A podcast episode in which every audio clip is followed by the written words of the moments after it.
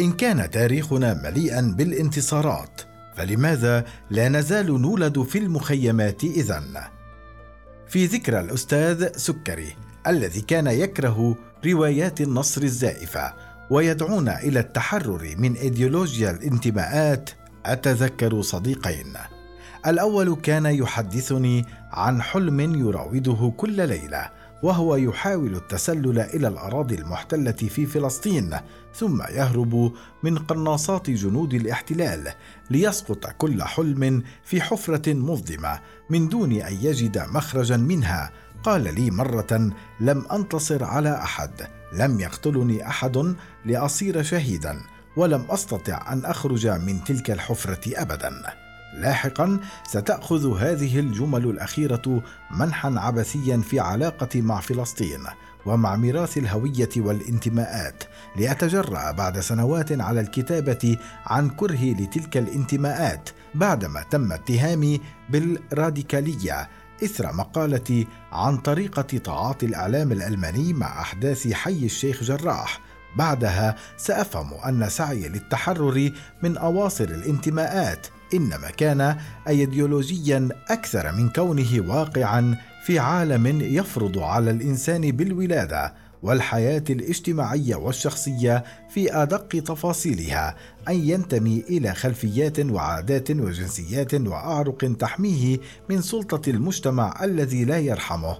إن خرج عنها ونقاش الانتماء هذا طويل ولا أود الخوض فيه الآن هنا أما دفاعي عن حي الشيخ جراح وهجومي آنذاك على الإعلام الألماني فلم يأتي من مبدأ الانتماء الوطني بل على العكس تماما فقد أتى من رفض لسياسة الانتماءات الدموية التي يقوم باسمها الاحتلال الصهيوني وجرائمه ضد الفلسطينيين والفلسطينيات.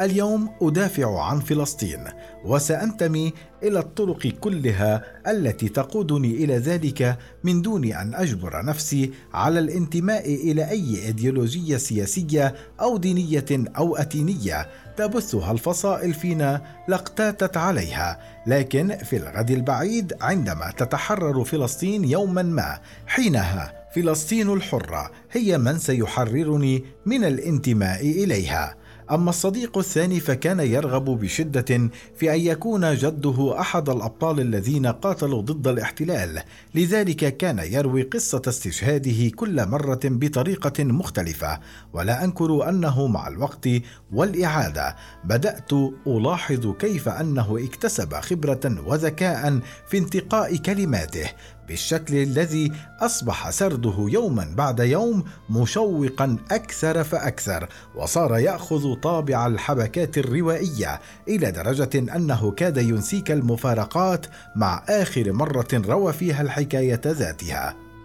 صديقاي وأنا أردنا طوال سنوات المدرسة أن نكون ابطالا. كنا اطفالا وأردنا ببساطة أن نموت من دون أن نمتلك ترف التفكير في احتمال أن تؤثر هذه الرغبة في طفولتنا وشكل حياتنا القادمة.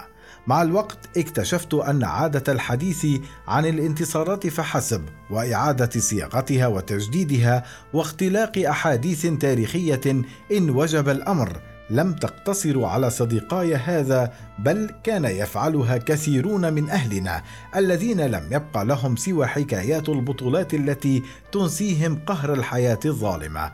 ليحولوا بذلك طفولتنا إلى فيلم ملحمي لا نعرف فيه من الفلسطينيين والفلسطينيات سوى الأبطال الأخيار الذين انتصروا على كل شيء من دون أن نتجرأ على السؤال إن كان تاريخنا مليئا بالانتصارات فلماذا لا نزال نولد في المخيمات اذن أما الخسارات الحقيقية التي صنعت حياتنا في المخيمات فظلت حبيسة في أفئدة الذين اكتفوا من عبث أساطير النصر وتجرأوا على القداسة الشهادة والأبطال.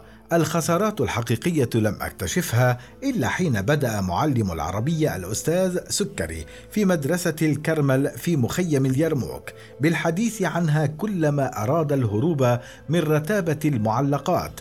وشرح أبيات محمد مهدي الجواهري كان يرمي الجمل الصادمة بسخرية مؤلمة وبقساوة لا تثير بالا. وهي تكسر عيون الصبية الزجاجية أمام خيبة الحقيقة. كان لتلك الجمل وقع يشبه وقع اعتراف الأهل لأطفالهم بعدم وجود أبطال يحمونهم وهم نيام في الغرف المظلمة.